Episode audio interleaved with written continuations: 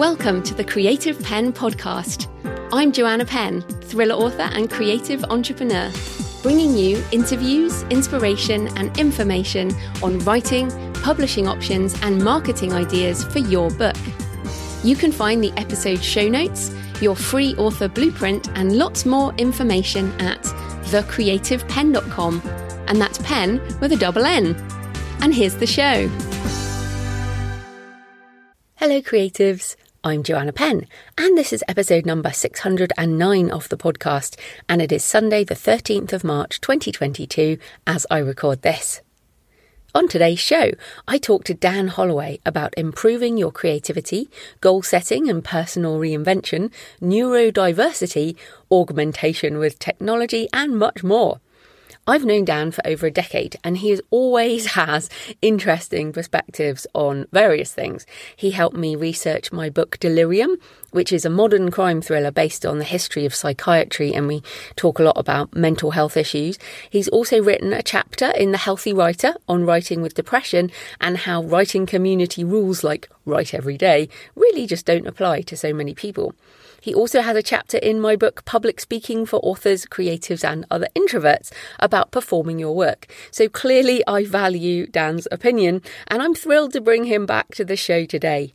You can also hear Dan on the AskALLi podcast, where he is a co host with Howard Lovy on self publishing news. So that is coming up in the interview section. So, in publishing and book marketing news, well, Brandon Sanderson's Kickstarter is now over 28 million US dollars and it still has a few weeks to run. And I'm certainly loving it. I wasn't a fan of his work, but I now uh, I have supported it as part of this Kickstarter. And I've actually started reading, he put the first chapter of one of his books, and I was like, do you know what? I actually really like this. so I might be a new fan. And so, of course, many of his fans, and my husband is a long term fan and celebrating his success. And many authors who understand business and the independent way of things are celebrating because we see how this works. But there has been much hand wringing and quite a lot of negativity. And at first I was kind of confused about that, but I guess it challenges many of the myths uh, we have to tackle as indies in a much smaller way, of course. Now, Kris Rusch talks about some of the early responses on her blog at kriswrites.com and quotes the New York Times. Self publishing on the scale Sanderson is proposing is an enormously complicated proposition. Fundamentally, most authors want to write books, not run a publishing house. and the article was just full of pronouncements. Um, so Kris says traditional publishers use the money from the books they publish to pay for their buildings, to pay for their staff, to pay for manufacturing and distribution of the books, and yes, sometimes to pay for marketing, but they do less and less of that. Once upon a time, writers absolutely needed those services. It was as cost heavy as the New York Times, mired in the past, seems to think it is now. There are warehouse there were warehousing costs and the cost of using a press and physically driving books to a distributor and distributing those books all over the country. But there are other ways to do those things now, and that's just the physical books. Uh, and I've supported the Kickstarter for the ebooks only, and my husband Jonathan has supported it for ebooks and audiobooks. Neither of us have gone with the print. So, the, although print is a big part of Brandon Sanderson's uh, Kickstarter, we've just done the digital side. Brandon was right in his post, Kris says. Something fundamental has changed. But the change happened a decade ago. Many of us realised it then and have been working in the indie publishing field ever since. This is a very big deal for all of us. So yeah, I mean, I I'm working with some uh, traditional publishing authors at the moment, and their questions are things like, "Oh, don't you need weeks in order to publish the ebook?" And I said, "Well, no. Uh, as long as I have all the things in place, like the the files, which I can make a file in Vellum in a few minutes, and I've, we've got the covers, and I just upload them, and it takes me not very much time at all. I've done it so many times.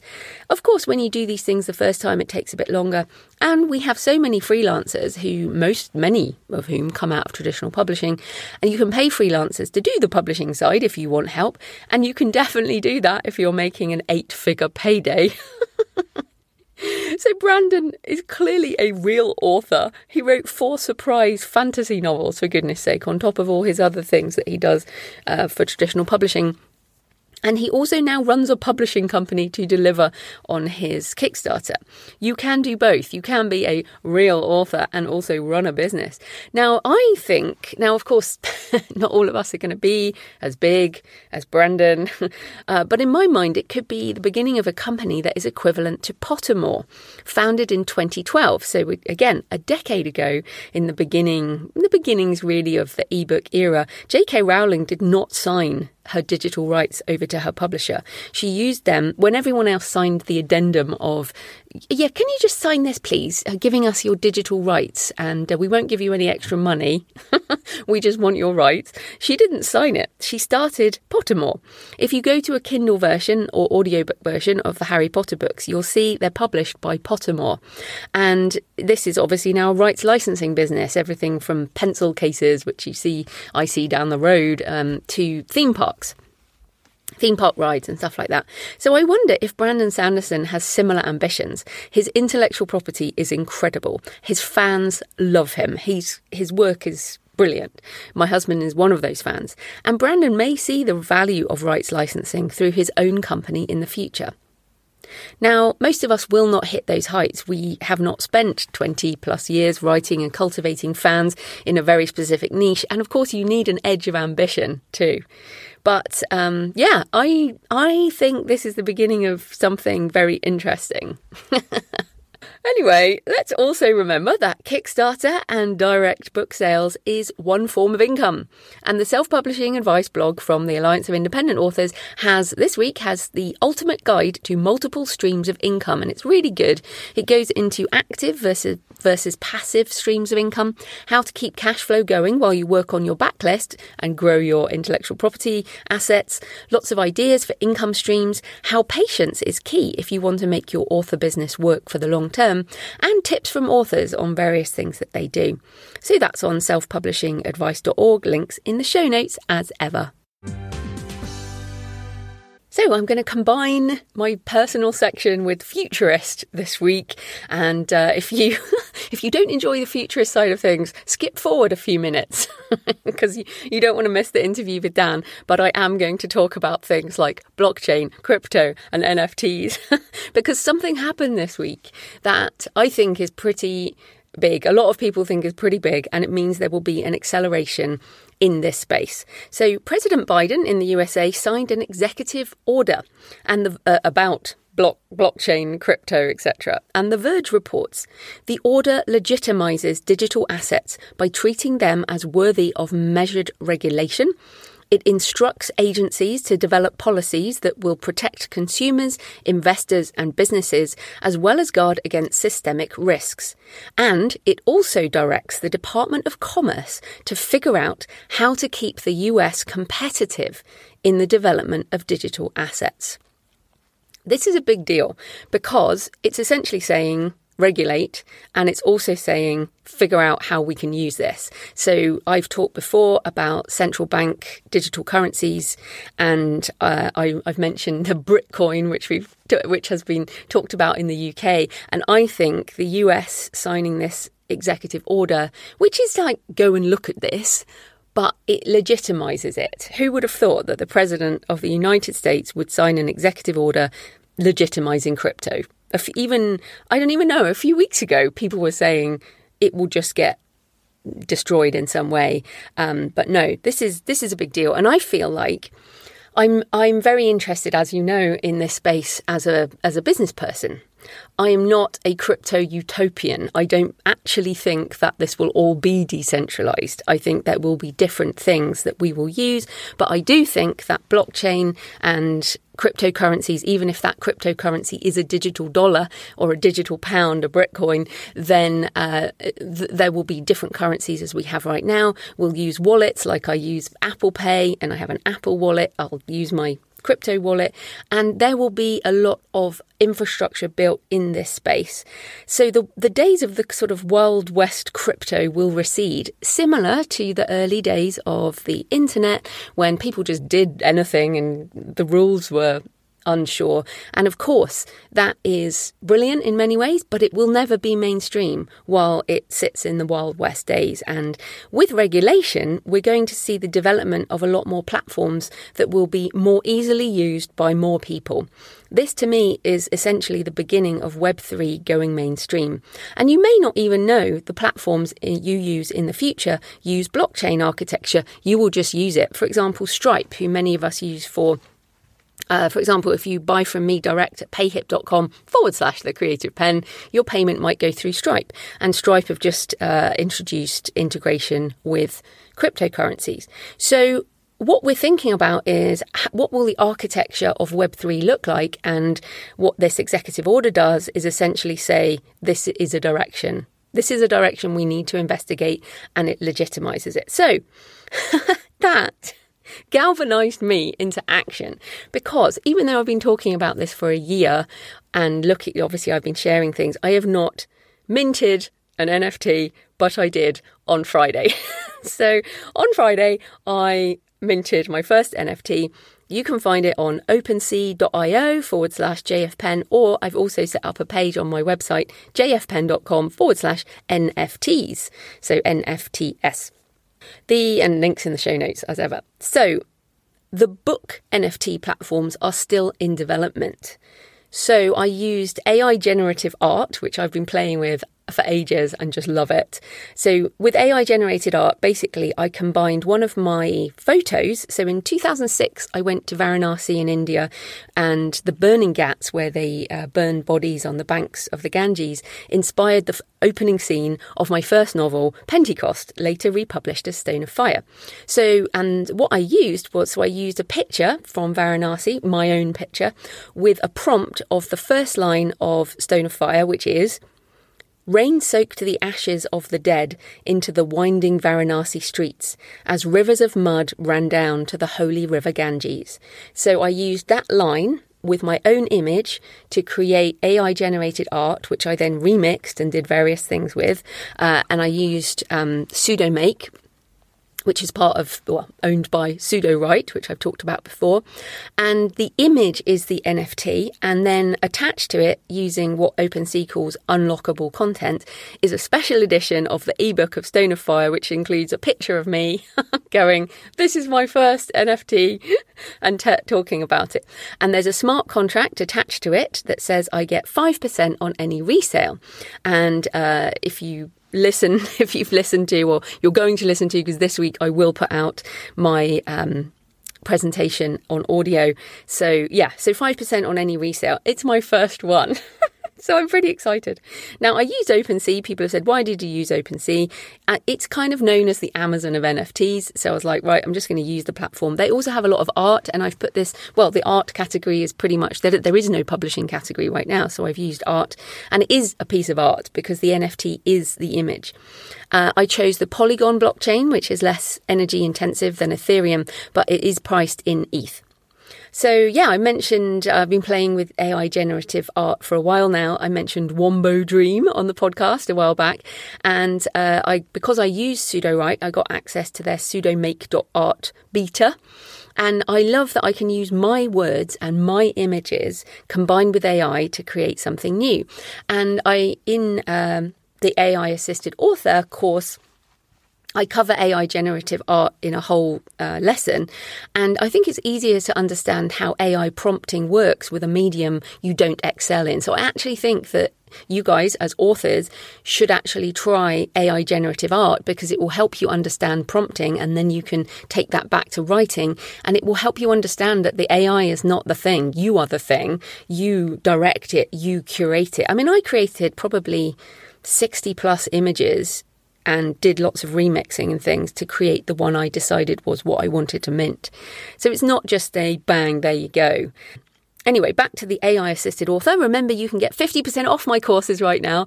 Uh, go to thecreativepenn.com forward slash learn and you'll find the AI assisted author. And with the coupon March22, all caps, you can get that for basically under $100. So uh, I think it is a good course.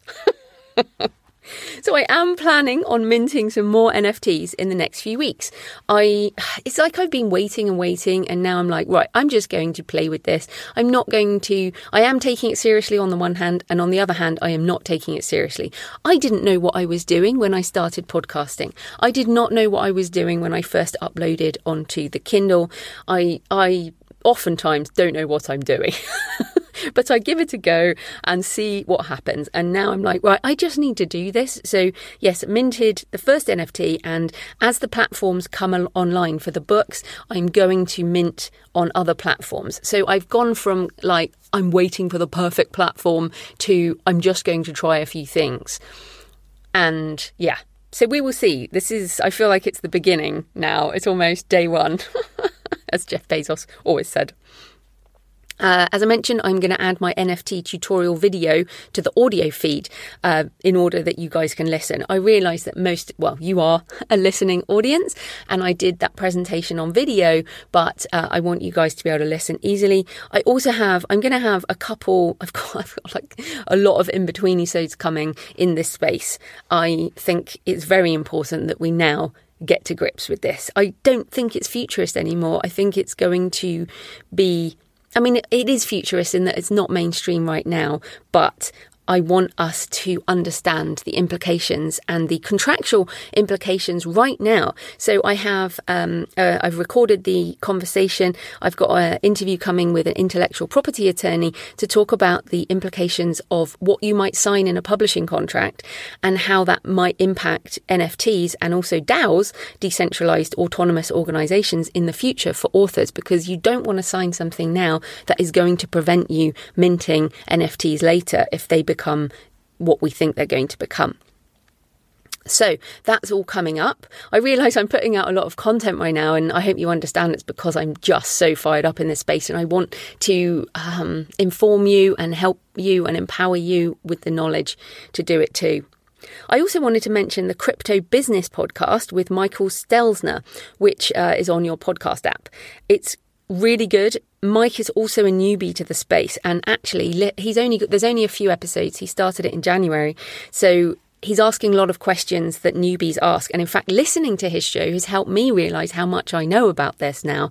I keep feeling like I don't know enough, but I know enough to get on with this. It's also another canary in the coal mine moment for me because back in 2009, when I was really early in this space, uh, in the self publishing space, Mike Stelzner started Social Media Examiner. And I'm sure many of you know that website, uh, podcast, blog, courses. They have um, a live event, or they did have a live event before, before COVID. So basically, I learned about social media, which is Web 2, the social web, uh, what we know as Web 2 now, I guess. Um, I learned a lot from Mike in the early days of Web 2. And he there is no need for him to get into Web3. I'm sure he's built up a lot of money in a really good business, but he has seen that this is going to be the next iteration and he built his business on Web2 and he sees, like I do, that I'm going to have to build this again in Web3. And it doesn't mean that the old ways disappear. I think Brandon Sanderson's a really good example coming back to that the old way of making a physical book and shipping it to someone in the post, that's not going away. The in inverted commas, old way of going to a bookstore is not going away. And I've mentioned I'm doing bookbinding classes at the moment. I want to make physical books and put them in the post. I mean, really? That's super old. I'm going to use some, oh, just, I'm very excited about that too. More on that another time. But at the same time, we'll have um, so that might be, let's say that's not even Web 1, that's analog.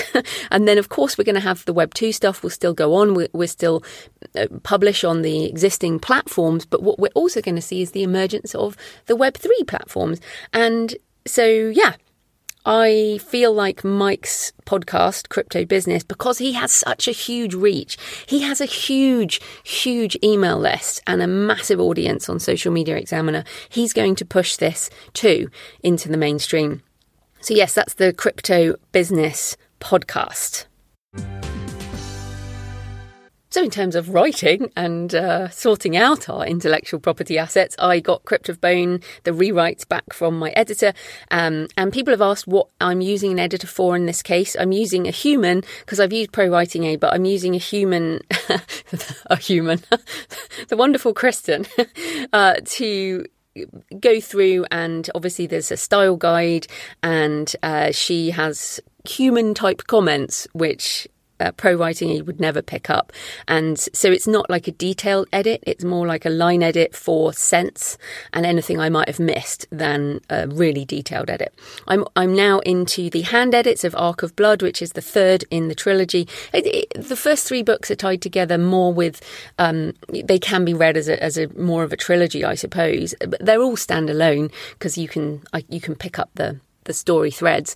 But, um, yeah, I feel like once I've done the three, and again, I can feel that Arc of Blood. I started to understand what I was doing far more. So the edits on these, uh, the second, the book two and book three, are much easier. Uh, and then, of course, once I've, so I'll finish the rewrites by the end of March or before then, get it edited, put them out. So middle of April, I'm expecting to turn my ads back on and see what my read through rate is and see if I have actually amplified my read through rate. But as I said, I'm happy I've done it anyway. And then I'm going to start working on how to write a novel. Yes, I am. that is my commitment. Don't let me not do this. I really, I need to write that book. Seriously. So thanks for all your emails and tweets and comments this week. Kate Zarena says, Great episode. Love when Dharma reminded us to toot your own horn because otherwise someone will use it as a spittoon. Uh, yes, very good point. Also, LGQ or LEGQ says, Thank you so much for this conversation. I think Dharma is a very wise person. Love for writing and the process should come first. Best from Colombia. Always love to hear where you are in the world, people. Remember, I, I'm I, I've been thinking I so need to get out and travel more. I know we went to New Zealand, but it didn't count. If you have to travel anywhere for family, you know that that doesn't count as travel. It counts as family. the fact that it was on the other side of the world still didn't count. And also, S.L. Hansen sent a lovely picture from the farm saying, listening to the show while doing cattle chores. Another author with a March birthday. Happy birthday, S.L. You can tweet me at The Creative Penn, send me pictures of where you're listening, or email me, joanna at thecreativepenn.com, or leave a comment on the blog, in the show notes, or the YouTube channel. I love to hear from you. It makes this more of a conversation. So today's show is sponsored by Kobo Writing Life, Kobo's free, fast and easy self-publishing platform. KWL was built by authors for authors, and their team of dedicated book lovers is always working hard to help you reach new readers around the world. One way to reach a new audience on Kobo is through their subscription reading service, Kobo Plus. This program has been a great success and is now available to readers in Canada, Belgium, the Netherlands, Portugal, France, Italy, Australia, and New Zealand. The great thing about Kobo Plus for authors is that it reaches an entirely new audience who may be trying digital reading for the first time. The Kobo Writing Life team know how important it is that authors retain control of their books, and as such, exclusivity isn't required. And this is really important. I'm just breaking out of my ad read to say Kobo Plus, you don't have to be exclusive. So if you're wide, then definitely, why wouldn't you sign up for Kobo Plus? Do you want to try out a book in Kobo Plus Canada, but not in the Netherlands? You can do that. So you can opt in by area in the rights and distribution section of your book. Personally, I'm I'm just everywhere. I'm super wide wide and uh, including all territories for Kobo Plus. If you're choosing to publish wide as an author, Kobo encourage you to make your books available to as many readers as possible. And with Kobo Plus, it's a great way to gain and build an audience. Don't want to opt your books in one by one? The KWL team can bulk opt in your books. So if you've got lots of books, email them at writinglife at kobo.com. Or in fact, if you have any questions about or you want to add the promotions tab, for example, if you're on Kobo, you need the promotions tab, and if you if you publish direct through Kobo Writing Life, get the promotions tab too. So yes, email writinglife at kobo.com. And if you want to learn more about KWL and Kobo Plus, check out the Kobo Writing Life podcast, available wherever you get your podcasts on the app you're listening right now and find them on social. Create your free account today at kobo.com forward slash writing life. So, this kind of corporate sponsorship pays for the hosting, transcription, and editing, but my time and my enthusiasm often is supported by my patrons, my wonderful patrons. Thanks to new and returning patrons this week, Kat Powers and Scott Stroud. And to thank you to everyone supporting the show on Patreon. And uh, once I minted, I let my patrons know, and uh, I'm answering questions there on the uh, Patreon account. And you can, I do a Q&A uh, answering my patron questions every month which you can get and all the backlist if you support the show for just a few dollars or whatever your currency is. They do tons of different currencies now. Support the show at patreon.com, P A T R E O N.com forward slash the creative pen. Right, let's get into the interview. Dan Holloway is the author of nine books across dark fiction, poetry, and non-fiction, a performance poet, professional speaker, podcaster, and creativity consultant. He's won the Creative Thinking World Championships three times, as well as the World Intelligence Championship. He's also the founder of Rogue Interrobang, dedicated to helping individuals and companies expand their creativity. So, welcome back to the show, Dan. Hi, it's it's fabulous to be back after many many years. Many years, I know. We were just saying before I hit record, it was 2013 since you last came on the show, and I'm going to assume that most people possibly haven't heard that episode. So let's um let's start with the basics. Tell us a bit more about you and your author journey and, and how it's progressed. Right. So I I was one of the very I guess early self-publishers back in the days. I judge myself by the title of on Smashwords. In the olden days, you used to get a forward slash and then the number of the book according to which which in order you were. And I had my books were all in three figures, so I was amongst the first few hundred books published on Smashwords. So that's how I judge myself as an, sort of an, an early indie author.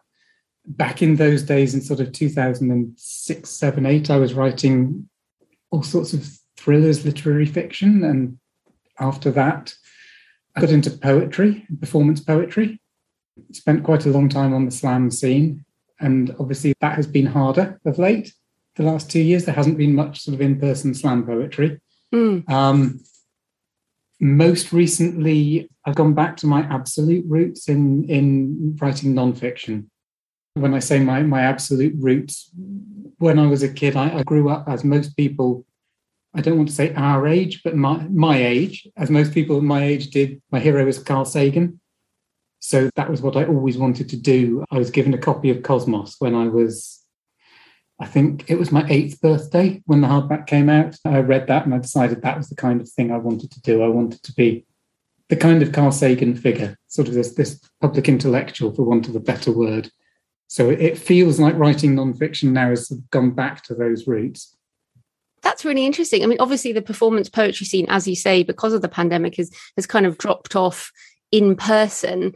But uh, in my mind, it's funny. Obviously, we've known each other through various incarnations of our, ourselves. But in my mind, you're always a performance poet. That's how I think of you in my mind. I see you performing. But it's funny because you say they're public intellectual and you've won these creative thinking championships and, and you do have a sort of almost polymath uh, ability to explore things. So are, is the poetry side and the performance side, is that going to come back into your life, do you think? Or do you think that was Absolutely. part of it? And, and mm. performance is very much still there with nonfiction. And that goes with the, the sort of the public intellectual thing, I think.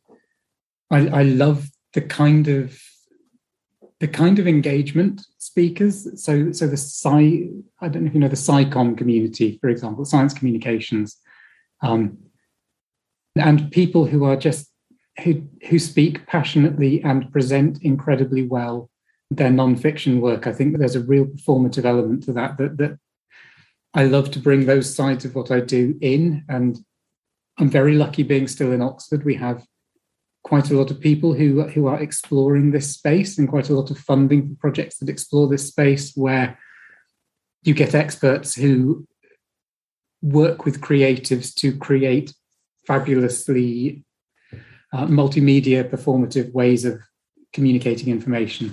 And that really excites me sort of bringing those two sides the performance side and the nonfiction side together.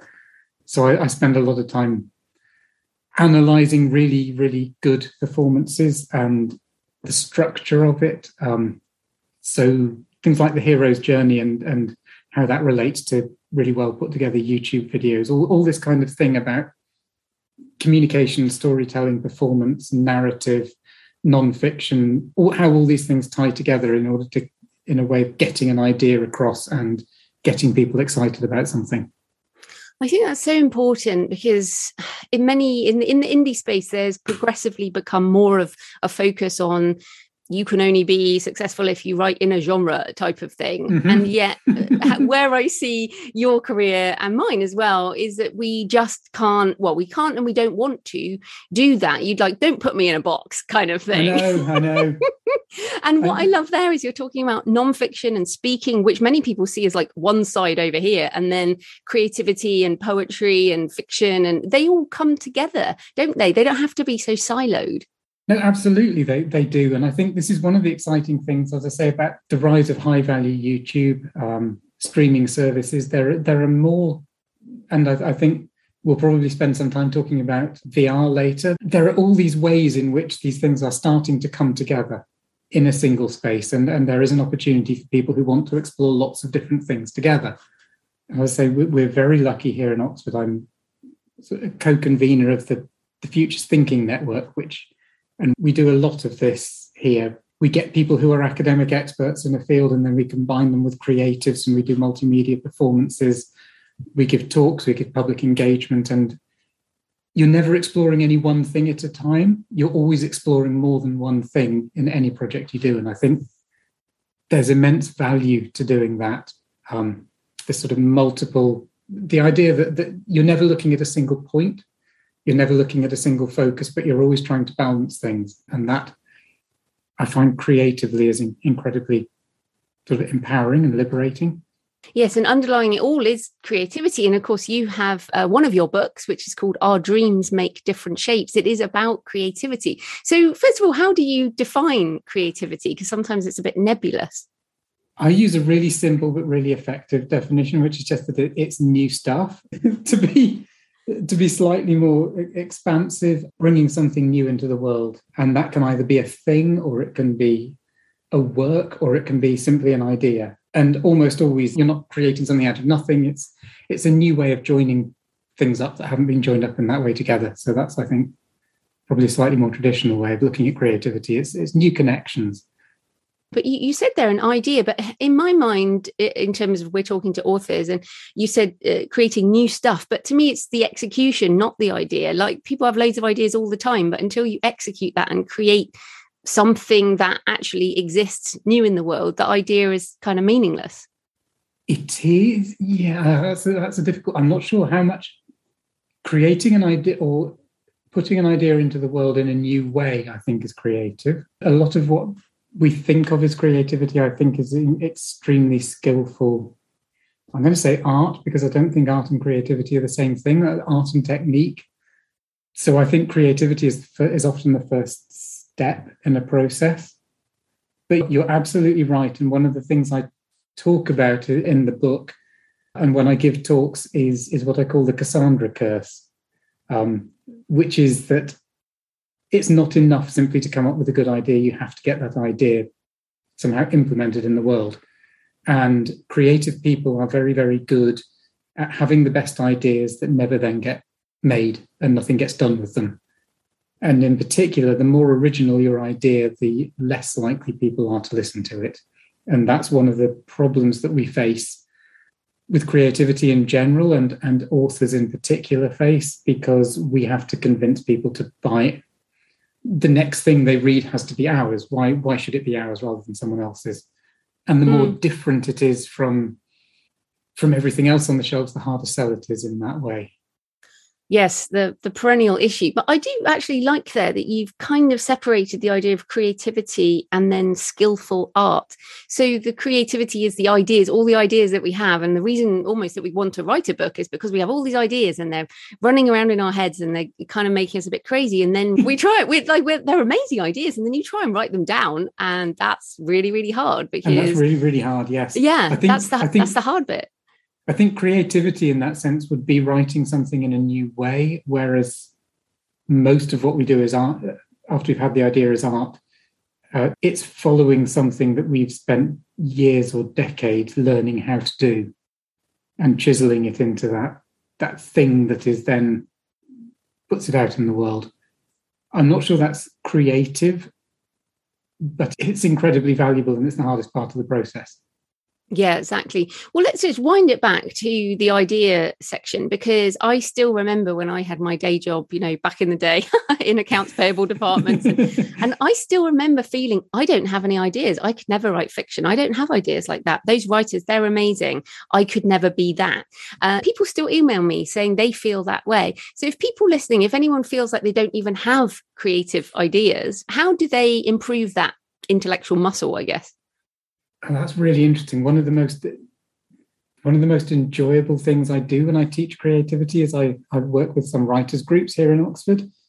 And the the principle I teach is that to think of creativity as I guess a second order rather than a first order skill. It's a it's a proper soft skill. And I think part of the problem with creativity is that people treat it, they talk about it as a soft skill, but treat it as a hard skill. So it's not about technique, it's about re, rewiring your brain. So, that, so the drills I do with people using, I'm not sure if I'm allowed to plug my, my game, my creative thinking game, my Yes, please do. Um, which, which I developed to look at, I think of it like, imagine you're a sprinter. A key part of your training is to, to get stronger. So you would do squats, you would do bench presses. You don't go out on the track the, sit on the starting block, stand on the starting blocks, the gun goes off, and you start doing squats and bench presses. But without doing squats and bench presses, you can't do the running. And I think of creative, the creative thinking drills I do in that way, the behind the scenes training to get your brain so that your brain is in a more receptive state and a more fluid state for forming ideas. Um, so it works with two two ideas that come out of neuroscience one is based on this really famous study of, of cab drivers that I'm sure you've come across. I'm sure mm-hmm. your listeners have come across, which showed that when cab drivers study the knowledge to become a London black cab driver, you have to learn to navigate your way around the streets of London in your head and getting around, finding the shortest route between any two places, knowing where all the diversions are, knowing where all the landmarks are. And the training involved in that actually changed the shape of the hippocampus area of these cabbies' brains, which is really interesting. And the study that found that has been backed up by studies into memory training.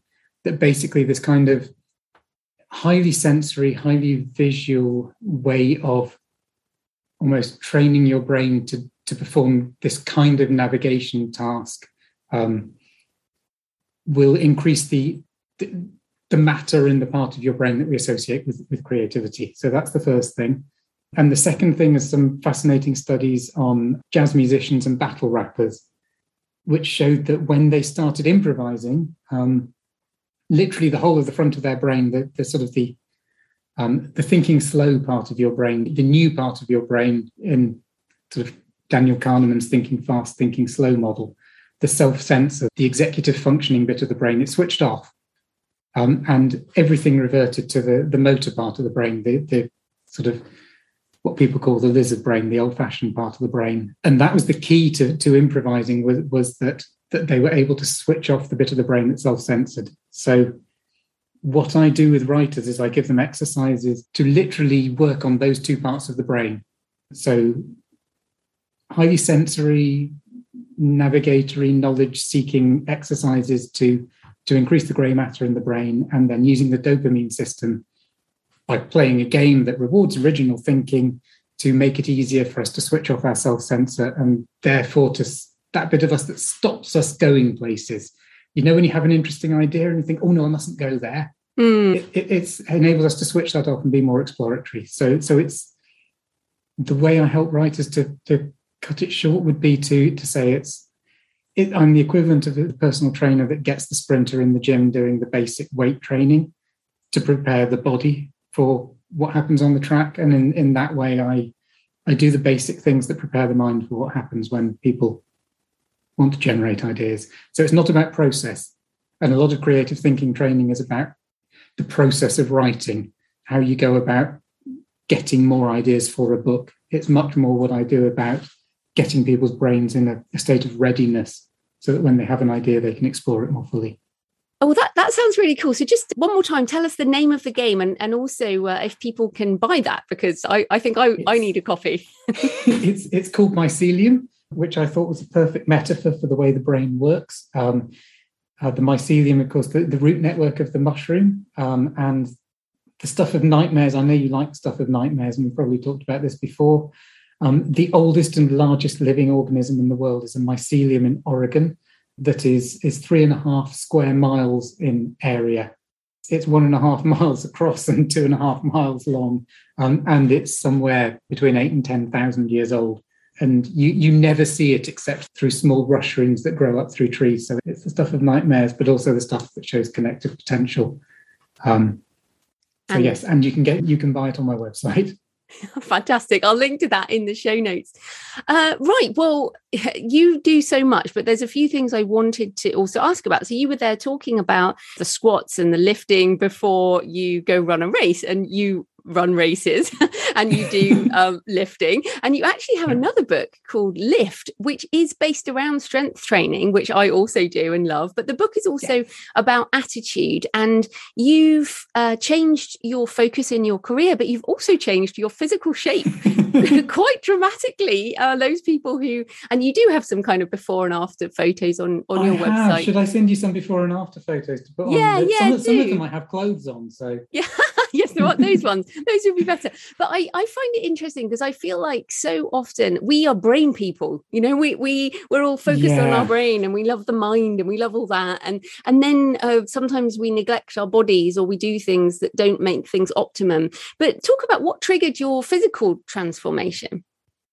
It was really simply last spring. It was realizing that that being the size I was would, would, put me at higher risk of complications if I caught COVID.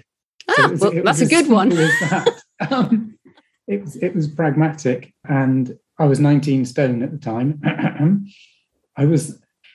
It was really strange because I was quite fit. I had I started my transformation, I guess, in my mid 40s. Um, I took up ultra running, but I'd never really lost weight.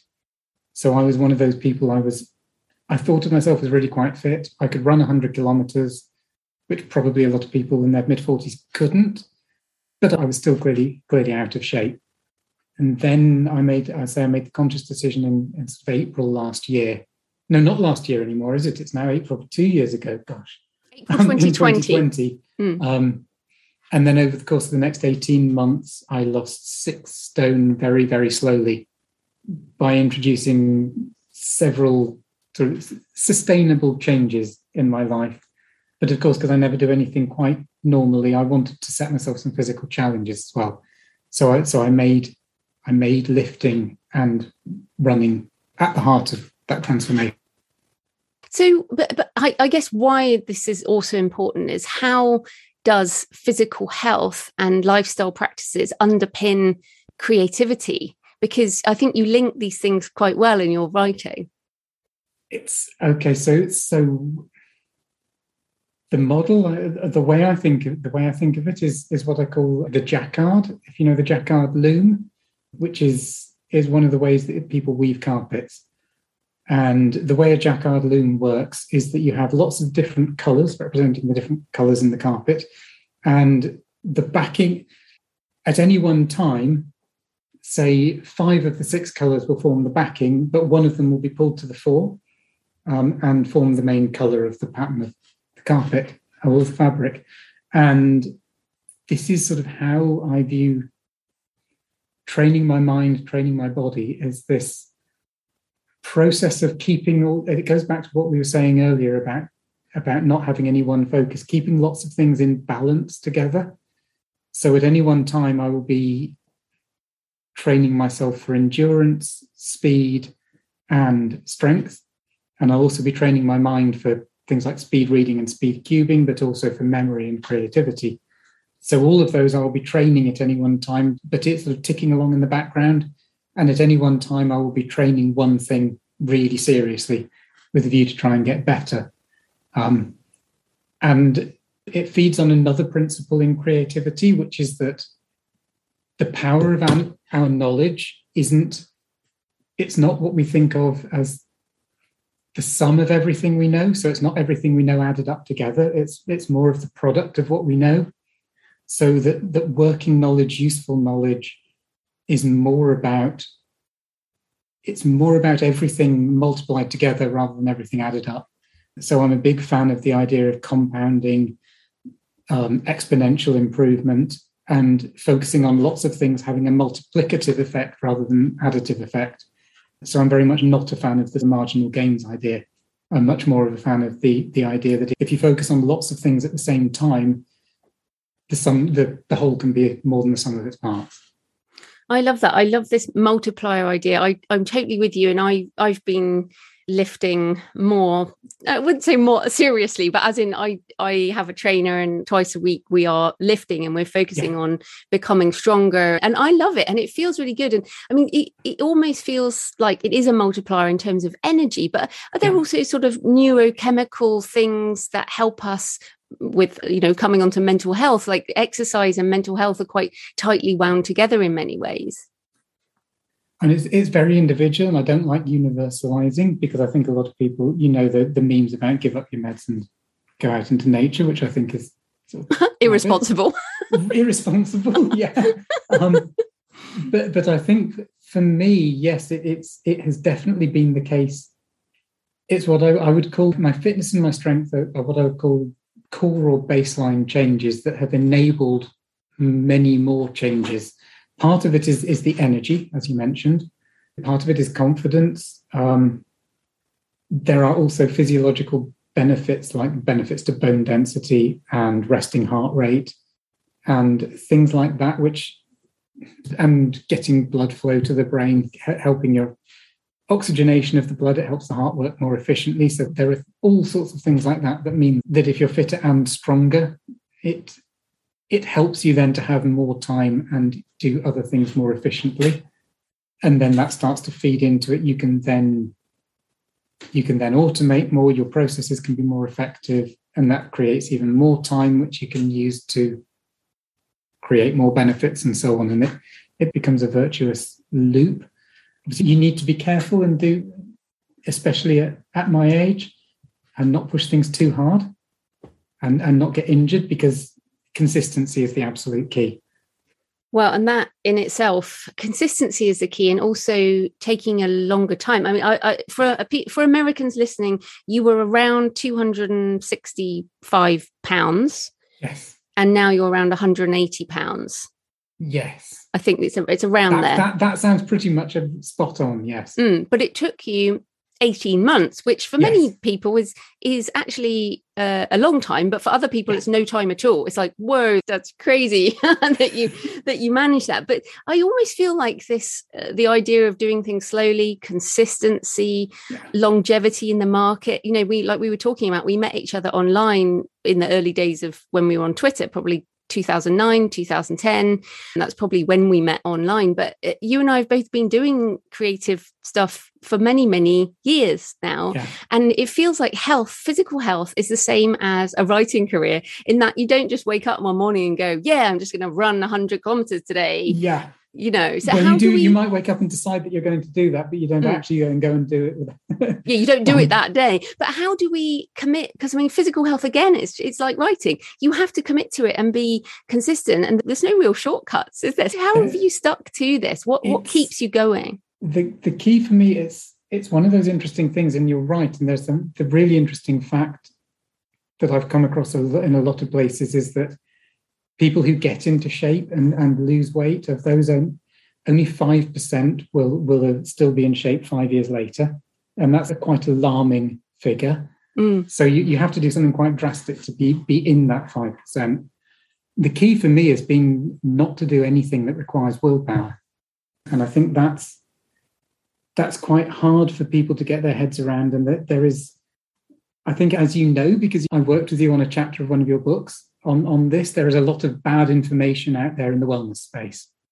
And if there's bad information out there in the wellness space on mental health and so on, it's even worse with fitness. There is an awful lot of promoting quick fixes and things that require willpower. And the short answer is that if, if something requires willpower, you're not going to be able to do it for the rest of your life because life gets in the way. And at some point, something else needs your willpower. So one of the things I have quite a lot of natural advantages. I love exercise. A lot of people don't. I also have a body that's that's despite everything I've thrown at it, the myriad truckfuls of pasties and so on over the years, um, it still lets me do stuff. Uh, and most people who are my age, that might not be the case. I'm in my 50s, yes. I turned 50, I turned 50 um, last a couple of months ago. And I'm also quite lucky that I like lots of food. But I, I followed the principle of losing weight by by eating more rather than eating less because that's a very good way of avoiding having to the willpower to say no just just say more to to other things so i the it's the principle of eating low calorie dense foods and eating an awful lot of them so i will eat literally for some meals i'll, I'll have as my side dish i'll have a kilo of salad um, or something or then this sounds probably sounds disgusting, but something like half a kilo of sprouts. Or, oh, I love sprouts. I love sprouts as well. um, so yes, that sort of thing. And then I, I, don't deny myself anything. So I still. Someone said to me on Twitter when I said this, they say, "Well, what happens if you want carbs?" And I say, "Well, I I eat carbs if I want them." So I eat as much as I want, but because I'm eating a high volume of um, low calorie dense foods, I'm, I'm always full. So I don't get hungry. And, mm, that, and that's really, really key, I think. So it, there's no willpower, there's no pushing through these places where you feel really hungry. Um, and this and is individual. really tasty food. So. Yeah. Yeah, but th- this is individual differences again. I I feel because yes. um, I personally uh, find that eating a more sort of keto, low carb, then I'm not hungry. Whereas if I eat a kilo of sprouts i'm really really hungry. So again it's yeah. completely different on there's so many variations and there, like you said there's so many rules a lot of bad rules. But like you said the key is you can't use willpower for long-term change. What you yeah. have to do is almost trick yourself and hack your hack your behavior so that you do it because you want to do it. So you have to find whatever it is that that works to motivate yes. yourself. And you can't white knuckle the change that you've done or you can't white knuckle a writing career either can you no, no, you can. It's like I think people think that this will happen to the people they see as overnight successes. So people have this view that writing, you sort of you come out of nowhere, and this this it's the same in all creative arts. I think people don't see that that it's actually it's just years and years of consistent slog, and you can't do the consistent slog um, unless you actually just really really love it and you don't necessarily have to love it to start with but you can come to love it it was an interesting thing that I, I read reading, I think it was a biography of Judith Polgar, who's famous chess prodigy, who was it sounds really awful. She was subject to an experiment by by her father um, to try and what does it take to create a chess prodigy, and or to create a prodigy. And the thing that emerged that that they all said at the end is that if you want to be really really good at something, you just have to love it you can't force it, you can't do it by force or by simple coercion or willpower alone. It has to be something you love. And I think that's the key for writing as well. Yeah, so talking of individual differences, you talk about being neurodiverse and you work with a lot of organizations on mental health and disability issues. So, what is neurodiversity in particular, I guess, as it relates to the writing community, and, and how can we improve our writing ecosystem for people who are neurodiverse? Okay, so, so, so I'm, I'm, I would say neurodivergent rather than neurodiverse because neurodiverse sort of implies a, a group a group, a group would be neurodiverse and a person would be neurodivergent. I think mm-hmm. how I would put it. So, so I'm ADHD. You never guess from the fact that I struggle to stick with a genre. Um, and uh, dyspraxic, which has a lot of overlap with ADHD, and is also really interesting because I think that's one of the reasons I've got so into lifting, uh, because I've had to work on my my spatial, my awareness of myself in space and it's something you don't necessarily associate with physical activity. Um, but the first person I ever met who who was openly dyspraxic was, was a bodybuilder when I was teaching, was one of my students, uh, and also bipolar. So I think the way it affects me is a lot of, and this comes down to what we've been saying, a lot of general advice doesn't work. And I think the writing community loves its rules. It loves to say things like you have to stick with one genre, you have to write every day, you have to not only write every day, but write in the morning rather than in the afternoon for some reason. Um, so there, there are all sorts of things that we're told we have to do. And if your brain is slightly wired slightly differently, you you can't necessarily do that. And it will also, going back to what I was saying in the last in answer to your last question, it will take the joy out of writing. So part of my journey has been to find ways of working consistently that work for me with rules that work for my brain rather than things that I'm told to do. And I think my approach to to skipping around amongst genres and skipping around amongst mediums and also trying lots of new things has been key to that. So I think I guess my the way it works for me is that people would probably recognize my voice as it were through my writing even if i write in different genres it's all clearly me because i write slightly quite oddly um, and i hmm. think mm. that's something we can i see quite a lot of writers doing and doing really well is is is it's almost the the iain banks model isn't it um, of not just working in one area but being distinctive across the areas you work in and I think that works for my kind of brain much better than trying to funnel myself into just one one focus. And there's a lot of call, obviously, very importantly, for the, the writing and publishing to be far more diverse. And mm. of course, race and gender and sexuality are important parts of that. But I think your discussion of uh, neurodiversity and I guess more of an acceptance again of individual differences and the fact that yeah. people are different and different doesn't have to mean bad and doesn't have to mean you know wrong. And in fact perhaps in a more creative world that we would like to live in it's better. I mean we need diversity in every sense of the word. And so i guess we're we just asking people to be more accepting of individual differences i guess yeah, I think I mean publishing has its has a huge amount of problems. I, I've been on several podcasts actually talking about this. I don't know if you know Kat Mitchell's study on disability in publishing. No. Um, which is I would recommend it to everyone. Um, it's really quite damning. And a lot of the issues are the same as the general diversity issues across the piece. It's forcing people into practices that we think of as being just the way it's done, but that actually there's, and so when a scene is dominated by people who are, shall we say, homogenous, um, mm. by a group that's rather homogenous, things become the standard way of doing things.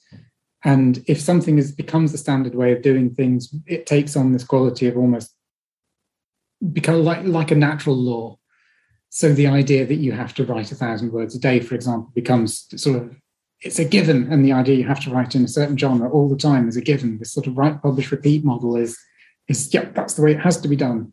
And I think that's one of the main barriers to diversity is this we've taken conventions and given them the, the status of laws rather than seeing them as conventions and seeing that other conventions might be this a different way of getting to the same result, which is a compelling story because that's what we, we all want to do is we all want to tell compelling stories. Mm. um, at the end at the end of the day we are all about transporting our readers to somewhere that even whether it's for the rest of their life or for a few minutes takes them out of themselves and makes their lives better. And there are so many different ways of doing that um, that it just seems plain odd that we would assume there's only one or two different ways of doing it absolutely but there's also this desire for the the hack or the rule or yeah. one way we can make it and unfortunately yes. that is also not true uh, but i yeah. i do want to i mean what i like about the idea of diversity let's circle back to because we'll, you and i could definitely talk forever but i do want to circle back circle back on the vr and ar side of things so yeah. virtual reality augmented reality which you talked about near the beginning and we're both fans of technology as independent authors in different ways we definitely don't agree on everything But when we think about neurodiversity and also physical diversity and, and how you could portray yourself in a future way when we don't look at each other physically. I mean, you and I, we know each other, but we're not yeah. looking at each other right now. this is an audio only interview. And if we were doing this in a space where either one of us could change our voices and use a different avatar in a virtual reality world, how are people going to portray themselves? And, and what do you see about VR and AR? Why are you interested in it? This is something I find absolutely fascinating. Um, the use of virtual reality for me that I get so there are two aspects to it. One is the storytelling aspect that, that as a storyteller, I find virtual reality absolutely fascinating because it gives me more world building possibilities. And for creativity in particular, which is about connections, one of the things that excites me is that technology has finally got to the space where if you say, for example, the standard question, what come up with as many as many uses as you can for a paperclip.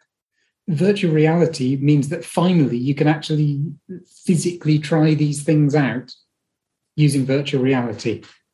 So you can take the creative problem solving into the virtual space and treat it as though with a real space and do things that you would otherwise have to have either a lab or changes to the rules of physics to enable you to do.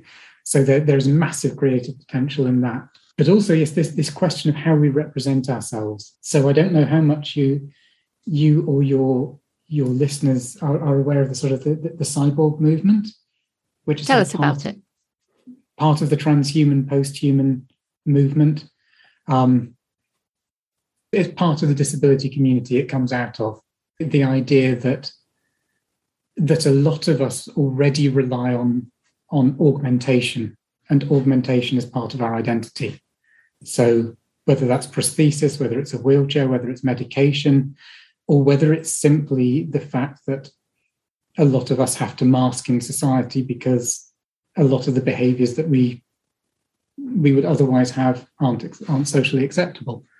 So we, we are already augmented we're already not simply just the atoms that make up our physical bodies and the neurons or whatever that make up our minds.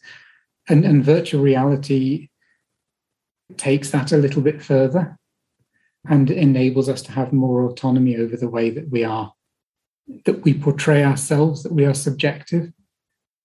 Um, and I, I find that the idea that we can almost that it will become more so more universal that people do this is is an exciting idea. Mm. That, that people are finally coming around to this idea that that actually no one is what they seem. Because we've had this for too long that we've we sort of assume that when we see someone when we talk to them, there's almost this this is something that we, we, we both we both studied theology and we've done a bit of philosophy that, that comes with this that we assume that what you see is what you get when you meet someone and talk to them. And that's quite clearly not true if you think about it philosophically, but but it seems true because we seem as though we're having these interactions that are direct and not mediated. And what technology does is makes the mediation clear. And I think there is a real value to that because it makes us think much more about who we are separately from the person we portray and who the person we're speaking to is separately from the person they portray. And therefore it's it makes us think about things in a more complex way. And i think that that has to be a good thing. Mm. no i do too. And i'm looking forward to this as well. And i think quite a lot about how i will portray myself when this happens when we meet in a as avatars in a space yeah. you know uh, how like i always talk about being a bit of a vanilla goth like i i would love to be covered in tattoos i really would but part of me does not want to do that in my real life but it may be that my avatar in the virtual space has tattoos and maybe those tattoos change every time I, I change my mind about what it, I want those to mean on the in the symbolism and all of that. Yeah, I, they don't, they I don't have four that. hours of needles, right? Yeah, yes, exactly. And also I, I could change them a lot more easily in yeah. in a VR space. But um, I know a lot of authors are I think, you know, there's so much misinformation, there's so much negativity about all of this stuff. And we we are talking about this in a sort of not a meta slash facebook way in a in a bigger uh, concept. But one of the things we were just uh, mentioning before the call was the sort of idea of brain implants which to many people are very scary but we are seeing technology. I mean elon musk and the neuralink program which uh, are sort of helping people trapped in a physical body move into a different realm. And and i know there's some sort of mind reading technology that they're looking at. So what do you think about this quite so you know th- this frontier i guess. Well i i guess it, it's i'm ambivalent but in a completely positive I, i'm a positive ambivalent. So so i'm ambivalent in the sense that and I, we were talking about this earlier that there are lots of fantastic things that inevitably get hijacked. And i think this is probably one of them. I i love the potential. I think as someone who has spent a lot of my life on medication the idea of that, oh no, you mustn't mess with that. Uh, it just goes out of the window straight away because I'm used to my my mind and my body being messed with by medication. So having something in my brain doesn't feel. I've had something in my brain ever since I've started taking antidepressants, as it were. So it doesn't feel necessarily something scary. And as much as I don't necessarily want to, to quote Elon Musk in a way that oh that's so deep and so profound that he's he's right when he says we are already cyborgs he says we, we already have mobile phones or whatever. Um, so we already use technology to improve our brains. And we have been doing ever since we've started writing things down, for example. Writing something down is using an external technology because you can't hold it in your brain. So I don't see the, the sort of the qualitative problem that a lot of people see with this. I do think that it's quite scary that it's an expensive technology that will inevitably widen inequalities because that tends to be what happens with expensive technologies. But I think I wish it didn't, and I, I'm I find the whole idea of biohacking in general really quite exciting, and I know it's quite problematic, and a lot of people are very worried about it. But I think the part of me that gets excited by technology overrides that and wants to know what happens and wants to be part of exploring what happens. It sort of comes back to I think if we last did it, it had a podcast together in 2013, we may have talked about American Mary. Oh, I can't remember. Because that that I'm sure I'm sure it must be one of your favorite films because it's it's so. I don't watch horror films. I only read horror books. oh, so so American Mary is about it's about about a med student who um, earns money by by performing body mod, body modification, and that whole the whole body modification moving into biohacking sphere really excites me in terms of what the possibilities are. And I guess, I guess it goes with the fact that I do competitive mind sports, for example, that it, it simply feels like part of training. I, I, want to see what the limits of the human brain are. I feel as though trying to have this idea of you've got to keep it real, or you've got to keep it natural, or you've got to keep it the way nature intended is we are already so far beyond that point. I wish we could just get over it and, and find out what the limits are and what the possibilities are. Uh, I and I think also you and I are both very curious people, and curiosity will always win over yeah. the. Um, yes, there are always doubts, but curiosity comes first. And and you mentioned there biohacking and body modification. Of course, you helped me with my book Desecration and and Delirium uh, on the mental health side. Yes. Uh, but I do want to just circle back. Uh, I know we're out of time, but I just can't stop asking this question. Um, you talked about a qualitative problem of using some kind of augmentation. So I get this. So using AI AI tools like GPT-3 as a writer, which to me is like a collaborative, creative, yeah. interesting, curious tool that I can use. I'm the person directing it. But people say that's not fair, that's wrong, that's unethical, we shouldn't do this kind of thing. Do you think that's just a sort of fear of technology, or is it this qualitative problem like we're human, therefore we're best? I, I think there is the qualitative qualitative problem that people think that human exceptionalism, I think, is, is an issue. It's an issue within the, that is going to come more and more to the fore, both through the development of AI, but also through issues around climate. The whole question of, of what place does humanity have in the world, and is it a place that's set apart from everything else? Um, I think there is a lot of I think for a lot of writers, they feel issues around copyright probably still. they're nervous about the fact that AI is trained on data sets that includes their words, and they're not getting any benefit from that or perceived benefit from that. I think this catches up with something that we've probably talked about many times, which I think is that copyright law still hasn't even begun to think about the digital age, let alone caught up with it. Mm. Um, and I think this is going to get more and more the case as as AI develops, not just in terms of does AI have copyright? Does the person who programmed the AI have copyright? But in terms of the data sets that feed the AI to do things. I think also people are just worried about automation and they're worried about being automated. And I think some of the narratives from when I was a student around chess, for example, have sort of haven't helped. The, the idea that once you reach the singularity, this sort of idea when when when AI overtakes us, then that will be it and we'll be redundant. And people think that that sort of happened with chess when when Garry Kasparov lost, and that just isn't the case. And I think chess has actually become and and Go more recently. So everyone who hasn't watched AlphaGo, the story of the development of Google DeepMind's development of the AI that finally mastered the game of Go. These are really good examples of how humans and machines work together we can learn more about things that feel deeply human by having machines that can also do them in ways that we find both technically accomplished but also surprising. And I think in the fields of chess and Go, we, we have already seen people who were really quite heavily on the, the this is an art side of the debate say, well, actually, I, we've got this these games that have been with us for thousands of years, and we have already learnt something mm. about the essence of these games that we wouldn't have learnt if machines hadn't started playing. And I think that's that will happen with writing too. So yeah. I think people are frightened that they will be automated, but I think they needn't be no me me too absolutely. And at the end of the day it circles back to creativity which is what what do you want to achieve? You know certainly at the moment the machines don't have their own desires.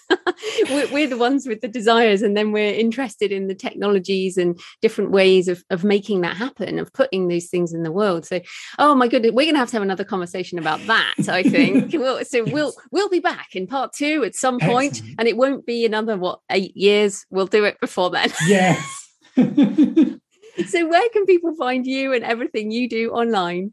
Um, they can find me mainly through through the website Rogue Interrobang, which is uh, my creative thinking company website.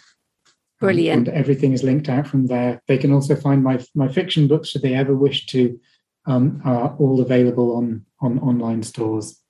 Fantastic. And my poetry they can find on YouTube. If they put me into YouTube, they will come up with a skateboarder and a guitar player and some strange person doing poetry, which is me.